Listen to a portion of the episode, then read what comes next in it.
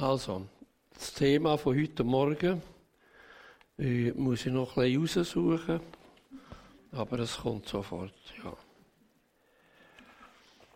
Also,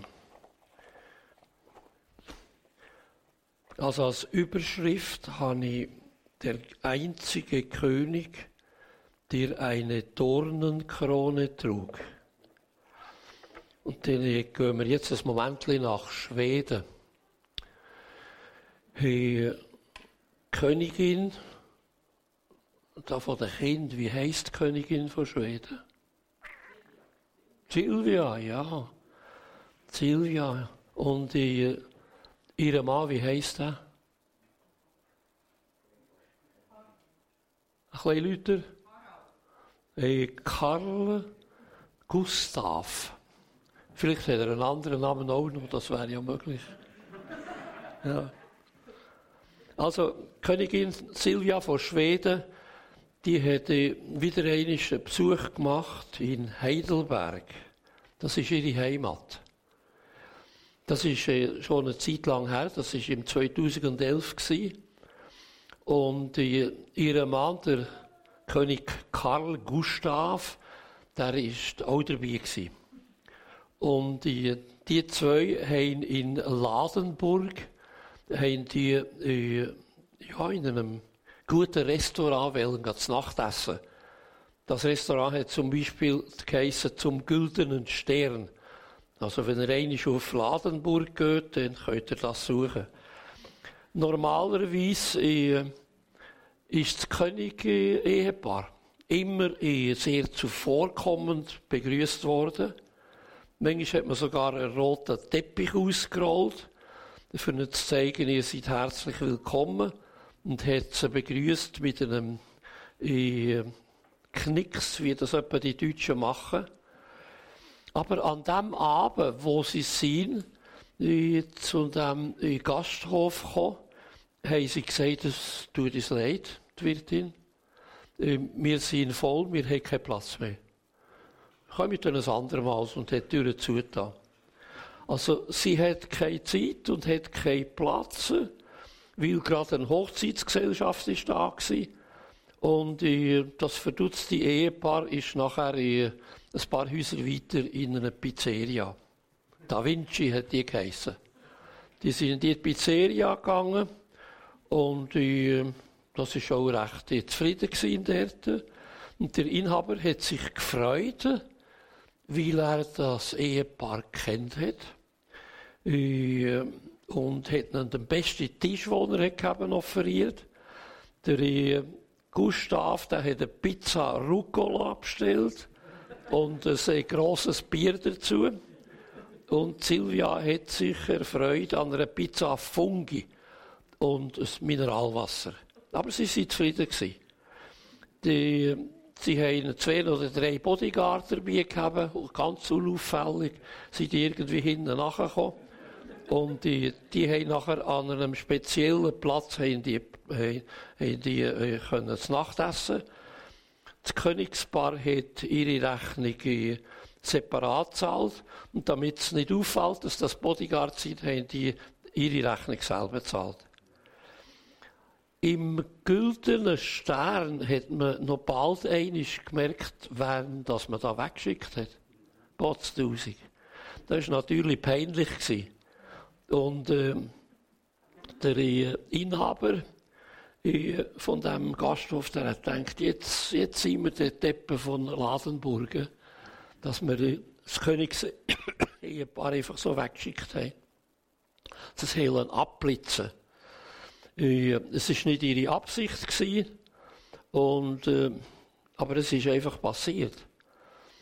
Und äh, da kommt einfach die ganze Frage, sie hätten den König und Königin schon äh, wenn sie zum Beispiel hätten, äh, ja, an was erkennt man König, wenn er unterwegs ist? Vielleicht am Gefolge, wo da ist. Vielleicht an Krone, wobei Krone, die löse ich meistens daheim, weil da ziemlich viele äh, so kleine Stückchen dran sind, die wertvoll sind und glitzern. Aber wenn sie offiziell auftreten, dann haben sie gerne irgendwie so einen Schal um sich herum, wie die französischen Stadtpräsidenten, wo sie da sich präsentieren. Das haben Könige sehr oft auch. Oder zum Beispiel ein Zepter. Aber es gibt so viele Sachen, wo man, ja, wo man König könnte erkennen. Äh, und wenn sie das hätten tragen, also wenn jetzt eine Königin und ihre Mann mit einem Zepter wären gekommen und einen Schal hätten umgegeben, dann hätte die Wirtin die sofort erkannt und hätte geschaut, dass sie einen Platz bekommen. Aber ohne Kronen ist der König nicht so ohne weiteres auszumachen.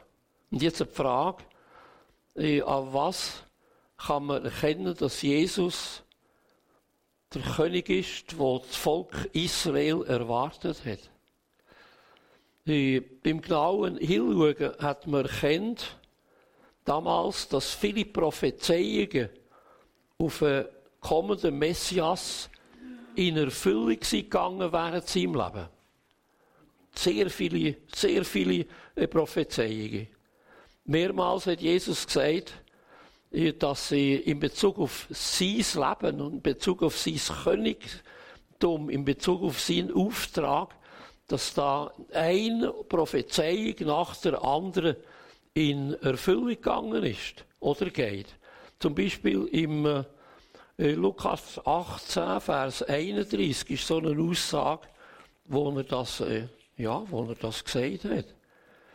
Äh, er nahm aber zu sich die Zwölf und sprach zu ihnen, seht, wir gehen hinauf nach Jerusalem und es wird alles vollendet werden, was geschrieben ist durch die Propheten vor dem Menschen, von dem Menschensohn. Also er hat nicht gesagt, die die Augen auf und dann sieht er, wie vieles das da in Erfüllung geht, wo früher über mich ist geschrieben worden. Und da könnte ich gerade noch eine Passage vor Bibeln in der Zwischen nehmen. Das ist Lukas 1, Vers 30 bis 33. Das ist die Dachkündigung vom Engel ab Maria. Siehe, du wirst schwanger werden und einen Sohn gebären und du sollst ihm den Namen Jesus geben der wird groß sein und Sohn des Höchsten genannt werden. Und Gott der Herr wird ihm den Thron seines Vaters David geben. Und er wird König sein über das Haus Jakob in Ewigkeit. Und sein Reich wird kein Ende haben. Also da ist die Engelbotschaft, wo das ausgesprochen hat. Und das sind natürlich die Aussagen von Zeitgenossen. Zum Beispiel Maria, die hat davon geredet, dass ihr Kind wird der König sein. Der Hirten, der ihre Geburtsnacht. Und die Aussagen vom Johannes vom Täufer. Und sogar die Geistlichkeit in Jerusalem, äh, die hat dem Herodes gesagt, wo der König, wo die Juden erwarten wird, auf die Welt kommen. Also, dass sie viele Zeitzeugen, äh, Menschen, die zur gleichen Zeit gelebt haben, die auch davon geredet haben, was es eigentlich hätten gewusst. Und dann ist natürlich vor allem, hat man können merken, Jesus ist der König, der kommende König, äh, seine Lehre und sein Leben. Das ist so gewaltig, dass sie, die Pharisäer, die haben nicht mehr gewusst, was mit ihm machen. Die Aussagen, die sind so treffend gewesen in die jeweilige Situation und haben sie in Frage gestellt und so weiter. Dann kommt der Palmsonntag in Jerusalem. Jesus reitet als kommender König des, äh, des Weltenalls und der Erde und der Himmel. Er reitet damals auf einem Esel in die Stadt in Jerusalem. Und mir hat gemeint, mir hat ihn nicht erkannt als der wirkliche König. Mir hat gehofft, er wird äh, Israel freimachen von Römer. Also politische Sicht haben sie nur gehabt. Äh, sie haben gehofft, jetzt, jetzt kommt er äh, und tut dann nachher die Trümmer verjagen. Und mir hat Palmenzweige in Händen und hat Kleider sogar auf die Straße gelegt, wo nachher Jesus mit seinem Esel ist drüber geritten. Das Volk hat angefangen rufen, Hosianna. Das ist ein Jubelruf für Gott und für Könige. Das muss der König sein. Der König, der uns von den Römern befreien wird. Das ist ihr Ausruf Sie haben sich nicht fixiert auf die Aussagen vom Alten Testament, sondern auf äh, das, was wir bis jetzt da haben. Und haben gesagt, der hat die Macht und die Möglichkeit, äh, durch sein Eingreifen unsere Erwartungen zu erfüllen und das Freimachen von Römern, die dort Fremdherrschaft ausgeübt haben. Also sie haben nicht viel mehr erkannt über Jesus als, ja, als so einen politischen Täter im Moment, aber dass er wirklich der Messias ist, das haben sie auch dann an diesem Palmsonntag nicht gemerkt. Aber Jesus ist der von Gott designierte König, um die Welt und die Erde für immer in Gleichgewicht und Gerechtigkeit zu regieren. Die Hoffnung, die haben wir. Auf das warten wir noch. Und äh, es ist schade, dass sie, ja, dass zum Beispiel die ganze Klimajugend meint, sie sei die letzte Generation, es geht nachher nicht mehr weiter. Wobei ihre Aussage fast gar stimmt, denn sie wollen ja keine Kinder mehr auf die Welt setzen. Und wenn sie das nicht machen, dann sind sie automatisch die letzte Generation, oder? Aber die Hoffnung, dass Jesus alles wird erneuern, die Hoffnung, dass er auch in der schwierigen Zeit äh, es tut dir tragen, da wird die Jugend dir tragen. Es ist schon ein Anliegen, dass der Geist Gottes da noch ein etwas könnte aufrütteln und äh, gerade jüngere Leute ein Gegengewicht zur Greta könnten werden. Dass Gott junge Leute könnte berufen, die das Evangelium in unsere Völker tragen. Ja. Die Engelsbotschaft ist aber Jesus ist der König, er wird König. Euch ist heute der Heiland geboren. Und nachher äh, hat Jesus müssen den Weg vom Leiden gehen und vom Sterben. Also angekündigt durch den Engel als König. Und jetzt muss er den Weg vom Leiden und vom Sterben gehen. Mit äh, 33 ist er verraten worden nachdem dass er eigentlich nur Gutes getan hat, Hunderte von Menschen geholfen hat, das Reich Gottes verkündigt hat, Hoffnung, Hoffnung verkündigt hat, mit ihnen verhaftet und durch einen skandalösen Prozess hat man ihn zum Tod verurteilt. So die Bibel in Matthäus 27, 27 bis 31. Da nahmen die Soldaten des Statthalters Jesus mit sich in das Richthaus und versammelten um ihn die ganze Kohorte und zogen ihn aus und legten ihm einen Purpurmantel an. Und flochten eine Dornenkrone und setzten sie auf sein Haupt und gaben ihm ein Rohr in seine rechte Hand und beugten die Knie vor ihm und verspotteten ihn und sprachen, Gegrüßet seist du, der Judenkönig und spien ihn an und nahmen das Rohr und schlugen damit auf sein Haupt. Und als sie ihn verspottet hatten, zogen sie ihm den Mantel aus und zogen ihm seine Kleider an und führten ihn ab, um ihn zu kreuzigen. Er ist auf das Schrecklichste gedemütigt worden. Der Prophet Jesaja sagt das im Kapitel 53 so, er hatte keine Gestalt noch schöne, er war der allerverachtetste und unwerteste, voller Schmerzen und Krankheit. Er war so verachtet, dass man das Angesicht vor ihm verbarg. Wenn man den alttestamentlichen Aussagen geglaubt hätte, dann wäre dem einen oder dem anderen die Augen aufgegangen, dass Jesus da weg hätte müssen gehen, dass er schlussendlich der verachtetste und der unwerteste war. Jesus hat müssen sterben. Er hat müssen das schreckliche Kreuz tragen und er hat dazu eingewilligt. Er hat gesagt, Vater, die Wille tue ich gern.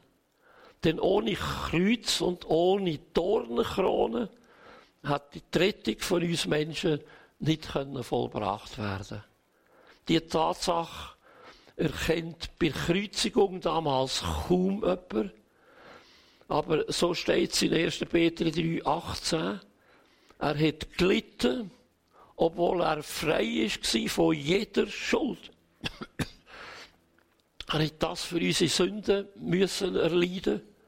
Er ist für uns schuldige Menschen gestorben, für die und für mich, ob viel Schuld oder wenig Schuld, und zwar ein für alle Male. Sein Opfer genügt, damit jeder Mensch kann gerettet werden und einen offenen Zugang zum Himmel hat. Und so hat er uns zum Gott geführt. Sein Körper ist am Kreuz getötet worden. Der Geist Gottes aber erweckte ihn zu neuem Leben. In dem 1. Petrus 3,18. Ja, das hat er für uns Menschen getan. Er ist in tiefsten Abgrund von uns Menschen ist er gestiegen. Für Menschen, die von ihm nichts wissen oder nichts wollen wissen. Der Höhepunkt ist Gethsemane, wo er ist verraten wurde. Nachher die Verurteilung und schlussendlich Golgatha das Kreuz. Aber gerade in der Phase sehen wir den Grund, erkennen wir den Grund von seinem Leiden. Da kommt ab und zu so ein Lichtstrahl durch. Mitten in seinem Sterben kommt auch sein Auftrag zum Vorschein. Einer von Jüngeren hat ihm bei der Verhaftung einem hohen priesterlichen Tempeldien das rechte Ohr abgehauen. Irgend mit dem Schwert und das Ohr ist weg gewesen. Er hat dann noch gut müssen zielen, dass er wirklich nur das Ohr hat verwünscht und nicht noch ein mehr. Aber er hat es gemacht, ja. Und Jesus springt suchen und sagt, halt ein. Halt ein. Ja, nicht weiter. Also das Ohr ist genug.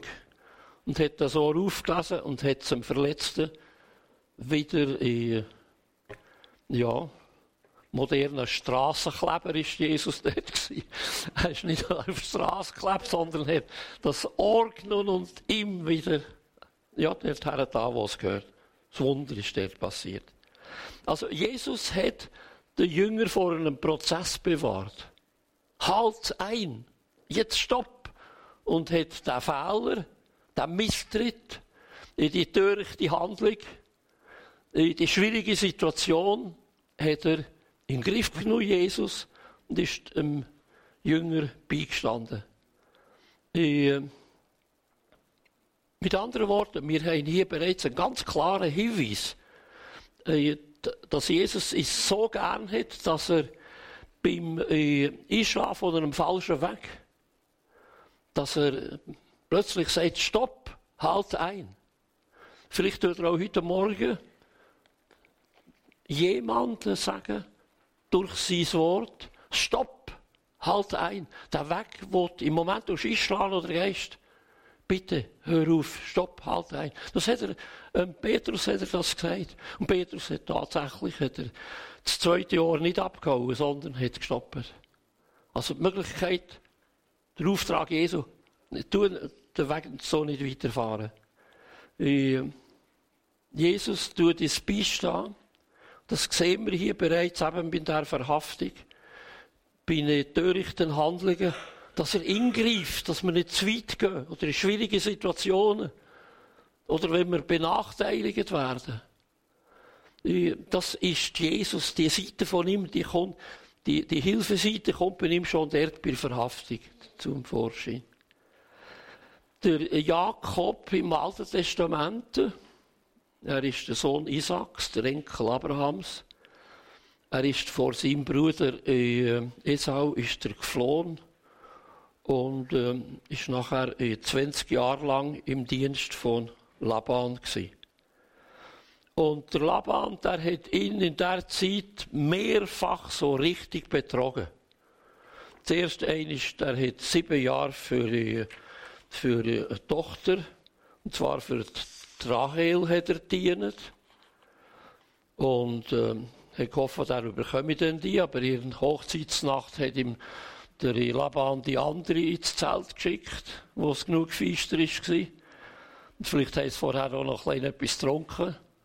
Und am Morgen hat er gesehen, dass er die Hochzeitsnacht mit der Lea verbracht hat und nicht mit, äh, mit der Rahel.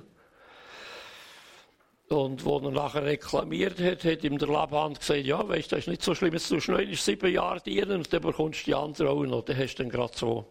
Er hat ihn betrogen, er hat ihn auch betrogen in Bezug auf, äh, ja, in Bezug auf den Lohn. Äh, er, er hat ihm gesagt, wenn, wenn die Schafe äh, Junge bekommen mit äh, Schaf und äh, äh, Geiss mit dieser oder jener Farbe, das ist deine, aber es ist ein Betrügerei gewesen. Und das Interessante ist, trotz der vielen Ungerechtigkeiten, äh, wo Jakob erlebt hat beim Laban, hat ihm Gott geholfen. Er ist ihm beigestanden. Und äh, auch in unserer Zeit läuft vieles ungerecht. Auch Christen müssen manchmal wegen dem Glauben auch in unserem Land Ungerechtigkeiten erleben. Gott ist dem Laban beigestanden. Und in gewissen Momenten hat er gesagt, stopp, halt. Im Moment hat man das noch nicht so gesehen, aber wo, Laban nach, wo Jakob nachher ausgezogen ist, für wieder heimzugehen, äh, hat er ein, ist er ein reicher Mann gewesen. Das ist ja das Interessante. Trotz allen Ungerechtigkeiten hat ihn Gott gesegnet, hat ihn Gott durchgetragen. Gott hat ihm geholfen.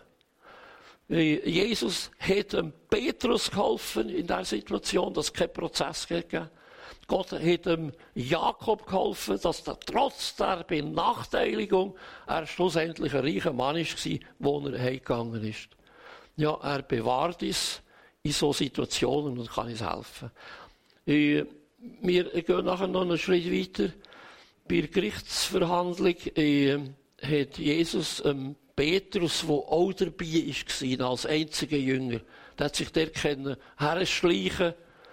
Da hat ihm Jesus eindringlich in die Augen geschaut. Ohne Vorwurf. Und äh, das hat Petrus erinnert an das Wort, wo Jesus ihm kurz vorher hat gesagt, ich habe für dich gebetet. In der Situation, wo Petrus Jesus verleugnet, er sagt bei der Gerichtsverhandlung, ich kenne dann nicht, obwohl er mit ihm unterwegs war. Und durch und durch kennt er, ich kenne ihn nicht. Und äh, der tut er ihn verleugnen und Jesus äh, schaut ihn an. Den Blick hat, ja, das, der Blick hat ihn äh, verfolgt.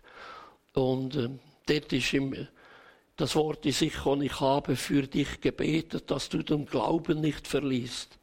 Wenn du dann zu mir zurückkehrst, so stärke den Glauben deiner Brüder. Liebe Gemeinde, äh, das gilt auch für dich und für mich. Jesus sagt dir heute Morgen, ich kenne deine Situation ja nicht. Ich tue für dich beten tue für die beten, für heute, für morgen, für das, wo in der Situation, wo bist, ich habe oder ich tue für dich beten. Und das betrifft so vieles, Krankheiten oder soziale Schwierigkeiten, Versuchungen, Beziehungsnöte, dass wir der dürfen wissen, Jesus tut für uns beten. Ich, äh, ich denke an eine schwierige Situation in meiner Familie wo es inzwischen übrigens sechs Urgroßkinder gibt. Aber äh, so in einem Familienverband gibt es etwa so Geschichten, die wir nicht verstehen. Und da habe ich zu Jesus gesagt, ich weiß nicht, wie beten. Ich weiß nicht, ob du das immer weißt, wie beten. Aber dann habe ich gesagt, du hörst Jesus, also, äh, da bin ich überfordert, ich weiß nicht, wie beten. Aber ich danke dir, dass du für mich und die schwierige Situation tust beten. Also ich habe jemand, der mich da vertreten beim himmlischen Vater, der für mich beten, der für die Familie beten. Und das kommt dort schon bei, eben bei der ganzen Kreuzigungsgeschichte, kommt das die Seite von Jesus zum Vorschein, dass er für uns tut beten. Trotz ihrer Not hat er an seine Leute gedacht. Ich tue für die beten.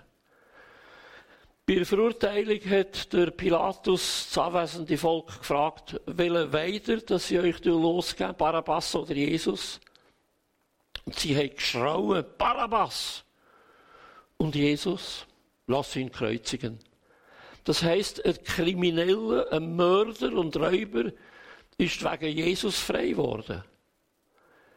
Man muss nicht so tief gefallen sein. Aber das, was Barbar, äh, Barabbas erlebt hat, kann jeder Sünder erleben. Jesus hat unsere Schuld ans Kreuz getragen und gibt uns Befreiung. Wir haben diese Woche eine Besprechung gehabt, wo der Urs Argenton auch dabei war. Den kennen ihr auch. Auch einer von unseren äh, Prediger, wenigstens äh, am Sonntag hat er für uns predigt, für einen Verband. Die Woche aus hat er selber eine Firma gegeben. Und der Urs hat an dem Morgen gesagt, ich bin aufgewachsen in einem Umfeld, wo ich nachher vor allem während der Lehre bin beeinflusst worden für den Kommunismus. Ich habe mich dort geöffnet und mitgemacht. Und irgendwann kommt er an eine Evangelisation und ohne Vorkenntnis vom Evangelium hat er gesagt, an dem Abend plötzlich habe ich erkannt, ich bin ein Sünder und hat nachher die Geste gemacht, ich bin ein Sünder und wenn nichts passiert, dann fahre ich senkrecht in die Hölle mit mir, mit mir Schuld und mir Sünd. Und er hat gesagt, das ist das, was heute manchmal oder sehr oft irgendwie zu billig verkündigt wird. Du Jesus annehmen, ein bisschen beten und dann bist du, ich es jetzt ein bisschen sanft sagen, und dann bist du gerettet, dann bist du das Kind Gottes. Man muss dort auch über die Schuld reden. Und daraus hat gesagt, das ist mir plötzlich so klar geworden, so wie ich bin, kann ich vor Gott nicht verstehen, bestehen. Ich bin ein Sünder und durch die Sündenerkenntnis ist er nachher zum Licht und zur Vergebung dir gedrungen. Und das hätte die, die Freiheit hätte Jesus auch einem Kriminellen gegeben, der mit ihm ist gekreuzigt worden auf der, der Seite sind auf beiden Seiten dort am Kreuz Kriminelle und Räuber äh, gehangen. Und der eine hat gesagt, wir verdienen Kreuzigung, aber er nicht. Und Jesus hat ihm gesagt, heute wirst du mit mir im Paradies sein. Du hast ja mich gewendet. Du hast deine schuldig gesehen. Du wirst mit mir im Paradies sein. Ich denke hier an die Geschichte von Erika. Die ist übrigens in meinem Buch äh, Paradiesfeigen drin. Äh, Derika, nach einem, einem, bestimmten Moment von ihrem Teenie, Teenager-Alter, hat sie das Gefühl gehabt, sie sollte ein bisschen äh, schlanker aussehen, wie andere Mädchen auch, gewisse Mädchen. Hat nachher mit dem Essen angefangen. Äh, ja, nur noch ganz wenig essen. Das ist immer schlimmer geworden. Und irgendwann ist sie nachher in, ins Spital geliefert worden, künstlich ernährt worden. Also es ist wirklich, es ist am Ende zugegangen mit der Erika. Wo als Kind das Evangelium gehört hat, aber irgendwann hat nachher wollen, äh, sich der Welt gleichstellen und sie wie die anderen und so. Und irgendwann dort im Spital, das ist ganz interessant, äh, da erkennt sie äh, nicht die Umstände, nicht die anderen oder weiß nicht, was sie schuld, sondern ich bin einen falschen Weg gegangen. Und hat nachher äh, bei Gott Hilfe gesucht, ihre Schuld bekennt und vor allem das auch öffentlich gemacht. Sie hat dort die Eltern um Vergebung gebeten. Ich bitte euch um Vergebung für das, was ich euch durch mich weg, wo ich jetzt gegangen bin, die Not, die ich euch gebracht habe, ich bitte um Vergebung. Und die Erika ist eine von denen, die ist frei geworden. Ich kenne die Erika persönlich, sie hat mir einige Mal beim Lager geholfen, mit der Valerie zusammen. Die sind eng befreundet, hat nachher geheiratet und ist die, seit vielen Jahren ist sie mit ihrer Familie Werkmissionarin Missionarin in Bosnien. Seht ihr, dort am Kreuz hat sie sich entschieden, dass einer von diesen Mördern ist frei geworden durch Jesus. Und Menschen dann erleben das so wie Erika. Und äh, ich muss staunen über das Leben von Erika, wie sie nachher den Weg können wählen in äh, die Arbeit von einer Werkmissionarin. Dann ist beim Kreuzen, da ist Maria gestanden, Mutter von Jesus und der Jünger Johannes. Und das steht da in Johannes 19. Also Jesus ist am Kreuz. Maria, seine Mutter, ist in der Nähe. Was das für sie hat bedeutet, das können wir gar nicht schildern mit Wort. Ihr Sohn hängt da am Kreuz. Der Johannes, Jünger von Jesus, ist auch da. Als nun Jesus seine Mutter sah und den Jünger dabei stehen, den er lieb hatte, spricht er zu seiner Mutter, Frau, siehe, das ist dein Sohn. Darauf spricht er zu dem Jünger, siehe deine Mutter. Und von der Stunde an nahm sie der Jünger zu sich. Jesus hat sich gekümmert dort um seine Mutter.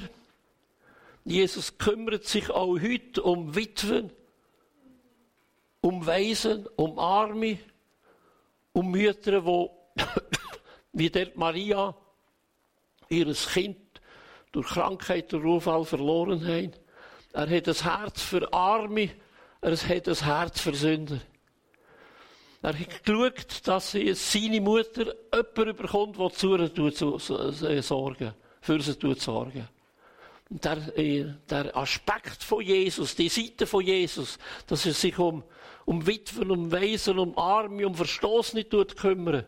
Das geht durch die ganze Kirchengeschichte durch und immer wieder hat er Menschen gefunden, wo er können brauchen, wo sich eingesetzt für das. Ich habe heute Morgen, wir haben auch, Meili und ich, mit der Melanie zusammen, eine kleine Arbeit im Togo, wo wir sehr glücklich sind, wie es läuft. Und heute Morgen habe ich äh, zwei Bilder bekommen.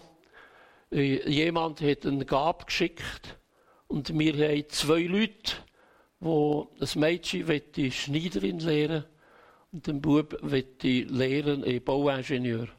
Und durch die Gabe äh, wird das möglich, und ein Foto von diesen zwei ist heute Morgen gekommen. Das hat mich glücklich gestimmt. Zu sehen, dass sie zwei junge Leute in einem Land wohnen, sie keine Möglichkeit haben, auf, auf dem Weg, wo sie jetzt drin sind, das zu lernen.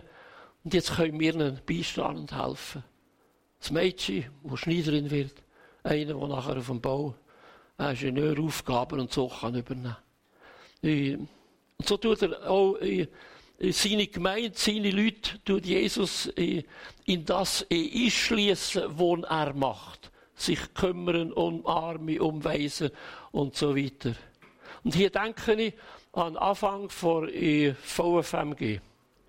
Da ist die, die, uns Mission sehr am Herzen gelegen.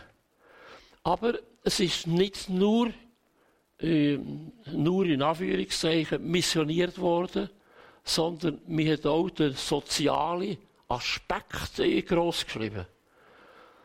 Das hat auch einen Einfluss gehabt, weil da irgendwann der Kongress ist die vor weltweiten Allianz in Lausanne war, wo das ganz stark ist unterstrichen worden damals. Mission ohne sozialen Aspekt, wenn man den Leuten nicht auch zu essen gibt, äh, bringt schlussendlich nichts. Und wir haben dort zum Beispiel in Volturara ist das Erdbeben gewesen. Und da haben sich unsere Gemeinden sozial unwahrscheinlich eingesetzt. Jugendgruppen sind helfen. Wir dort das Zentrum aufbauen. Und dort ist heute eine Gemeinde. Äh, das ist damals geschehen am Anfang. Oder ich denke an unsere Missionare Walter und Elisabeth Hasafratz mit dem Pharao in, Nicosia wo sie Mütter in Not beistehen, das seit Jahren. Seitdem, dass sie gegangen sind, Jahrzehnten, der Aspekt. Und äh, es ist noch interessant, wo ich einmal eine Freizeit geleitet mit einem Bus, ein Bus voll mit Leuten durch äh, Sizilien gefahren bin, für Hasenfratzes zu besuchen, habe ich wohl eine Adresse gehabt und gemeint, das findet man jetzt gerade, aber die, die, die Bezeichnung, das ist, da muss man schon Italiener sein, dass man, das, dass man daraus kommt. Und wir haben oben auf dem Hügel haben wir parkiert und nachher habe ich zwei oder drei Leute geschickt, geht jetzt da in das Städtli oder in die Stadt, suchen, ob er die findet, also Fratzes. Da wäre die Adresse, aber keine Ahnung, wo, die, wo das aussteht. Es ist gar nicht so lang gegangen, ist eine, eine Person zurückgekommen und hat gesagt, Mathieu, hallo, wir haben sie gefunden. Ja, wie haben sie es gemacht? Dann hat sie gesagt, weisst, wir sind in die Straße nachgelaufen und haben hier und dort gefragt, kennen ihr die Elisabetha? Stell dich vor, in einer Stadt wird gefragt nach einer Christin, die sich mit ihrem Mann für Arme einsetzt und mich fragt, kennt ihr die Elisabetha? Das sind tatsächlich Leute, die sagen, ja, ja, die wohnt dort unten, dort ist das Haus, da könnt ihr hergehen. Das ist äh, beim Pharao oder ich denke in Österreich. Auch dort ist soziale Hilfe und Mission Hand in Hand gegangen. Ich denke hier an die jahrelangen Gartenbauvorträge von Walter Murhofer wie er zu den Bauern gegangen ist und einen Samen gebracht hat und gesagt hat, der Samen aus der Schweiz ist besser als der, den ihr habt. Brauche ich den, dann habt ihr schönere Blumen und schönere, schöneres Gemüse. Ich komme dann im Herbst schauen. Und das war tatsächlich so. Gewesen. Das hat Herzen geöffnet. Auch dort ist das Hand in Hand gegangen. Und wenn ich noch daran denke, unsere Leute nachher dort in Frankreich, mit Daniel Licht in Italien und in Österreich, äh, die sind federführend gewesen, dass heute in diesen drei Ländern äh, Gemeindeverbände sind. Und ich, manchmal habe ich ein bisschen Mühe gehabt in den letzten Jahren, dass, dass unsere Leute, die predigen, die Tatsachen vor Mission, die die Vereinigung hat dürfen machen, nicht mehr sind verkündigt worden. Weil da ist sehr viel geschehen. Und da bin ich so dankbar dafür. Zum Beispiel der Kurt Locher hat kürzlich berichtet von Süditalien dass jetzt 34 Gemeinden zu dem Gemeindeverband gehören, wo unsere Leute äh, verbindlich mitgeholfen haben, für das zu gründen.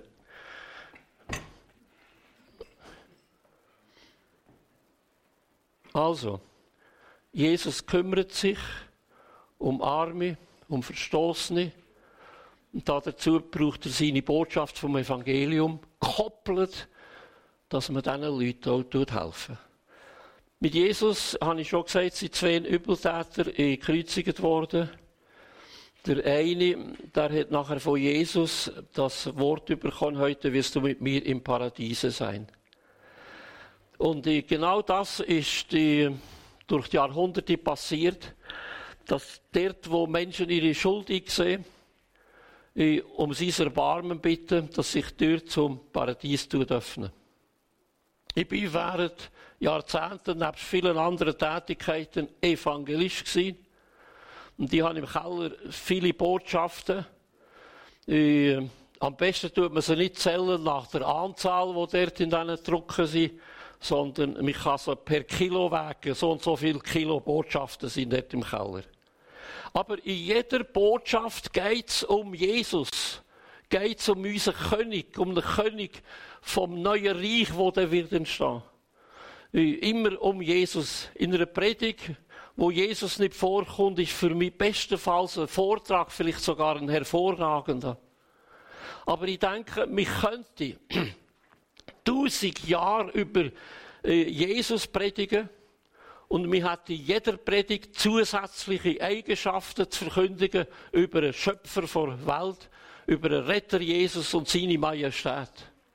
Und zwar, ich darf das sagen, die Aussage, weil im Johannes 21, 25 steht, es sind auch viele andere Dinge, die Jesus getan hat.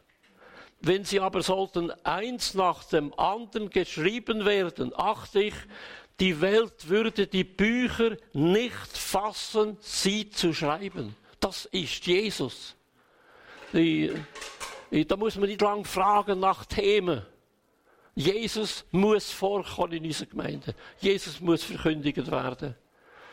Und äh, dann eine evangelistische Botschaft, die ich habe, äh, habe ich immer wieder auch die Bedingung und die Verheißung unterstrichen, wo in vielen Bibelstellen im Alten, im Neuen Testament zum Vorschein kommt, zum Beispiel Johannes 1,12. Wie viele ihn aber aufnahmen.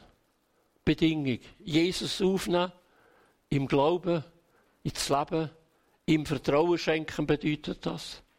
Wie viele ihn aber aufnahmen, denen gab er das Recht, Kind Gottes zu sein. Da kommt Verheißung. Die zwei, das geht Hand in Hand. Bedingungen erfüllen und Jesus schenkt die Verheißung, wie es dort steht in dem Johannes 1 oder Offenbarung 3,20. Ach, klopfen an die Tür und der wird die Tür auftan, der wird zu mir eingehen. Noch eine andere beteiligte Person bei der Kreuzigungsgeschichte, die mich interessiert, das ist Lukas 23, als der Hauptmann sah, was geschehen war, pries er Gott und sagte, das war wirklich ein gerechter Mensch. Also im Sinn, wo er Jesus angeschaut hat, die ganze Geschichte vor Kreuzigung, sind ihm die Augen aufgegangen. Jesus ist der gerechte Mensch. Das ist auch heute noch erlebbar. Wer ehrfurchtsvoll und suchend auf das Kreuz Jesu geschaut, dem gehen die Augen auf in Bezug auf das, was Jesus ist und was er getan hat. Ich darf an Gott zu loben. Ich, hat jemand zur Zeit von meiner Evangelisation das Lied gesungen, O sie dort am Kreuze, was Jesus getan. O sie dort am Kreuze. Wie er für uns alle die Schuld auf sich nahm. Den Fluch unserer Sünden trug willig er dort die Qualen, die Schmerzen, den bitteren Tod. Drum hörst doch vom Kreuze, das tat ich für dich. So spricht dein Retter, was tust du für mich? Ja, was tust du, was tue ich für ihn? Wer sein Leben Jesus unterstellt und den Weg mit ihm will gehen, der möchte noch bald eine tätig werden für ihn. Und dann setzt man sich hin äh, mit voller Kraft. Aber immer wieder kommt das Gefühl, ich tue noch zu wenig.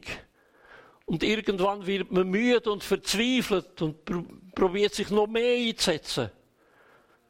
Ich weiß nicht, mir das Gefühl, wir könnte Gott so einen Gefallen tun, bis man entdeckt, was Paulus den Gemeinden als Anliegen mitteilt hat. Er hat zum Beispiel den Epheser geschrieben, sie sollten erfahren, mit welch unermesslicher großer Kraft Gott in den Glaubenden wirkt. Ah, es ist eine andere Kraft, nicht meine Kraft, wo wirkt, dass etwas kann entstehen. Es ist die gleiche Kraft, wo Gott Christus von Toten hat auferweckt. Und Paulus sagt, Epheser, ich bete, dass ihr das erkennt, dass Gott mit der gleichen Kraft in euch wirken will. Das bedeutet, wir haben den Reichtum, wir haben die Schätze, wir haben die Möglichkeiten, damit wir erkennen, dass wir eigentlich befähigte sind, ausgerüstete sind, für ihn äh, im Dienst zu stehen. Äh, in dem Buch, das ich angeführt habe, äh, da habe ich ein paar Missionspioniere ein bisschen geschildert und äh, wie die erlebt haben, wie ihre Befähigung plötzlich zur Freude, zur Lust ist geworden und nicht mehr zu einer Last. Und äh, da denke ich an die, äh, ja, vielleicht der, der erste, der Watchman nie. Er sagt zum Beispiel, äh, ja, mit der Zeit, wir wollen noch mehr. Wir bitten um noch mehr. Und er sagt, wenn dir Gott schon alles gegeben hat, warum willst du dann noch beten? Viele unserer Bitten für uns selbst entstehen nur, weil wir blind sind für das, was Gott bereits getan hat.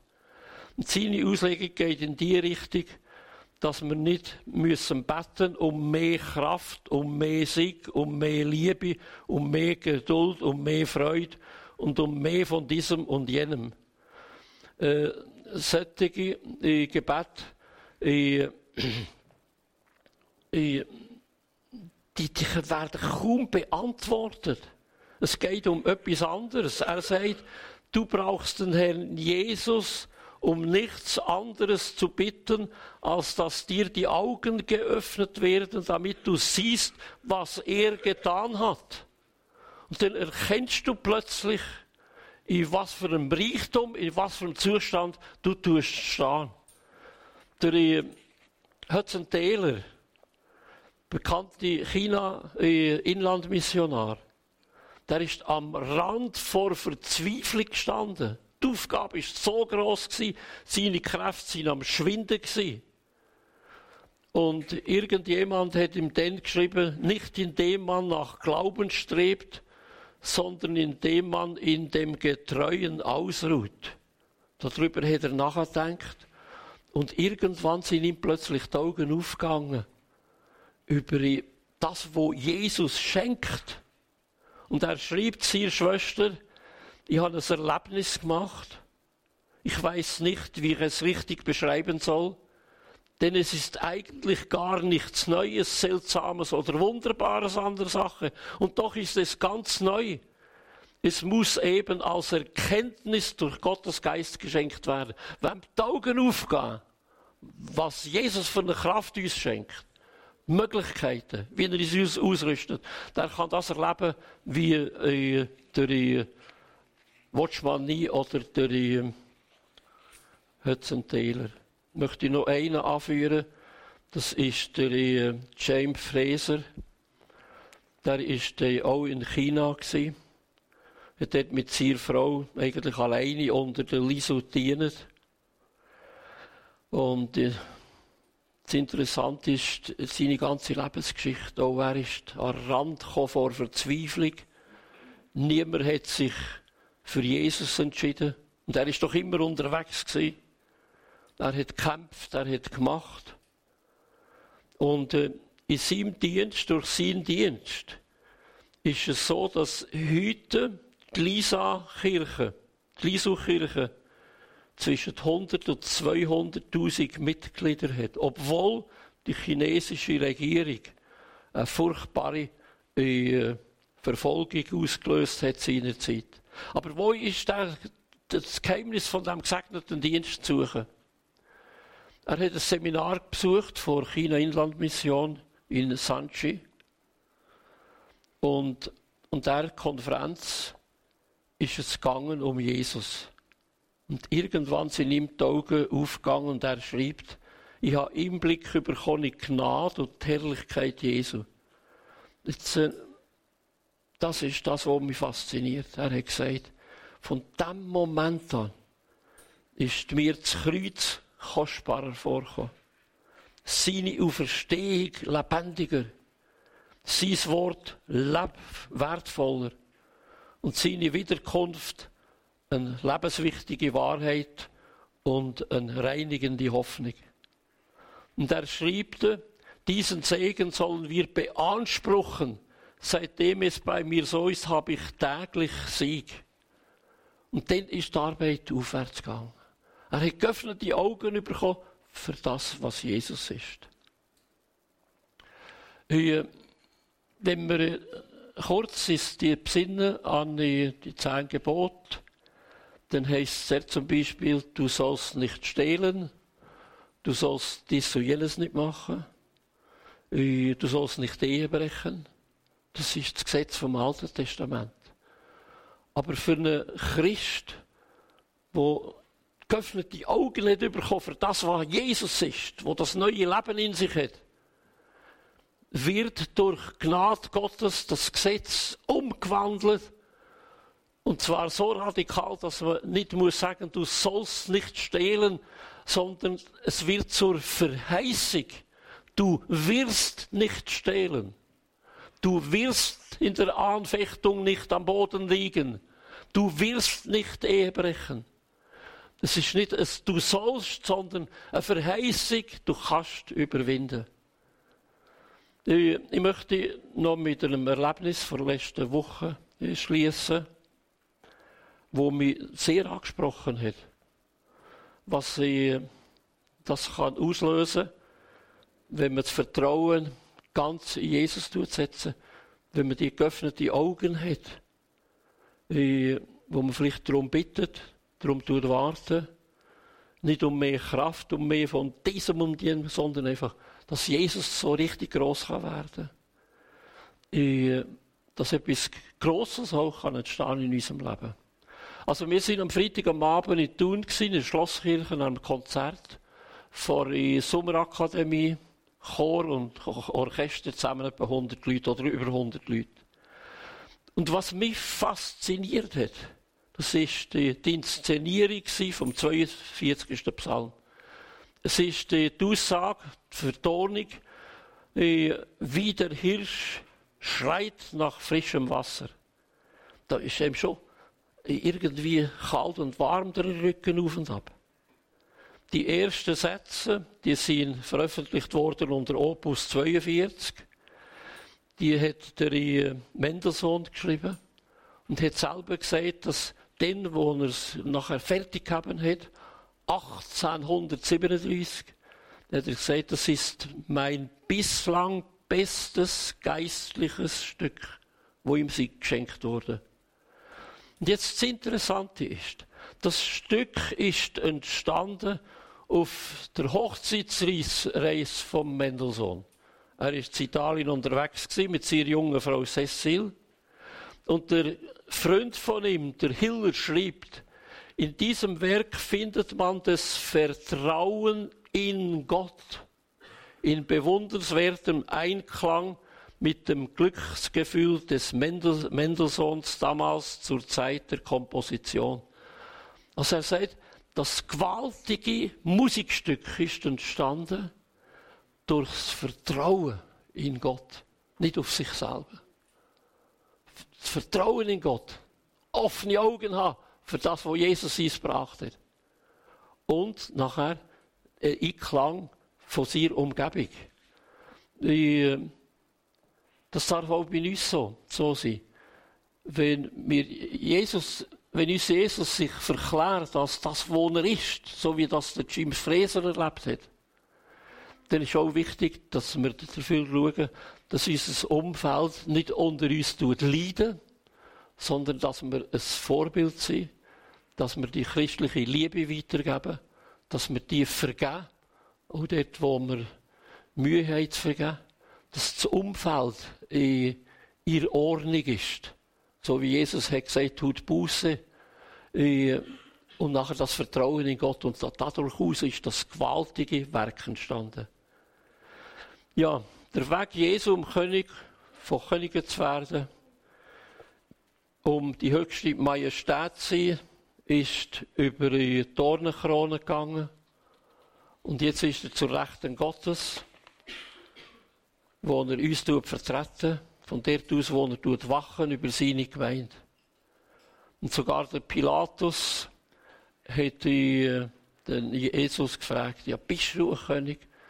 Und Jesus hat ihm geantwortet, du sagst es. Jesus hat gesagt, ich bin der König, wo die Juden auf ihn warten, wo die Welt auf ihn warten. Ich bin der König. Und ich werde einer der sein, wo die Welt ins Gleichgewicht und die Gerechtigkeit wird führen. Amen.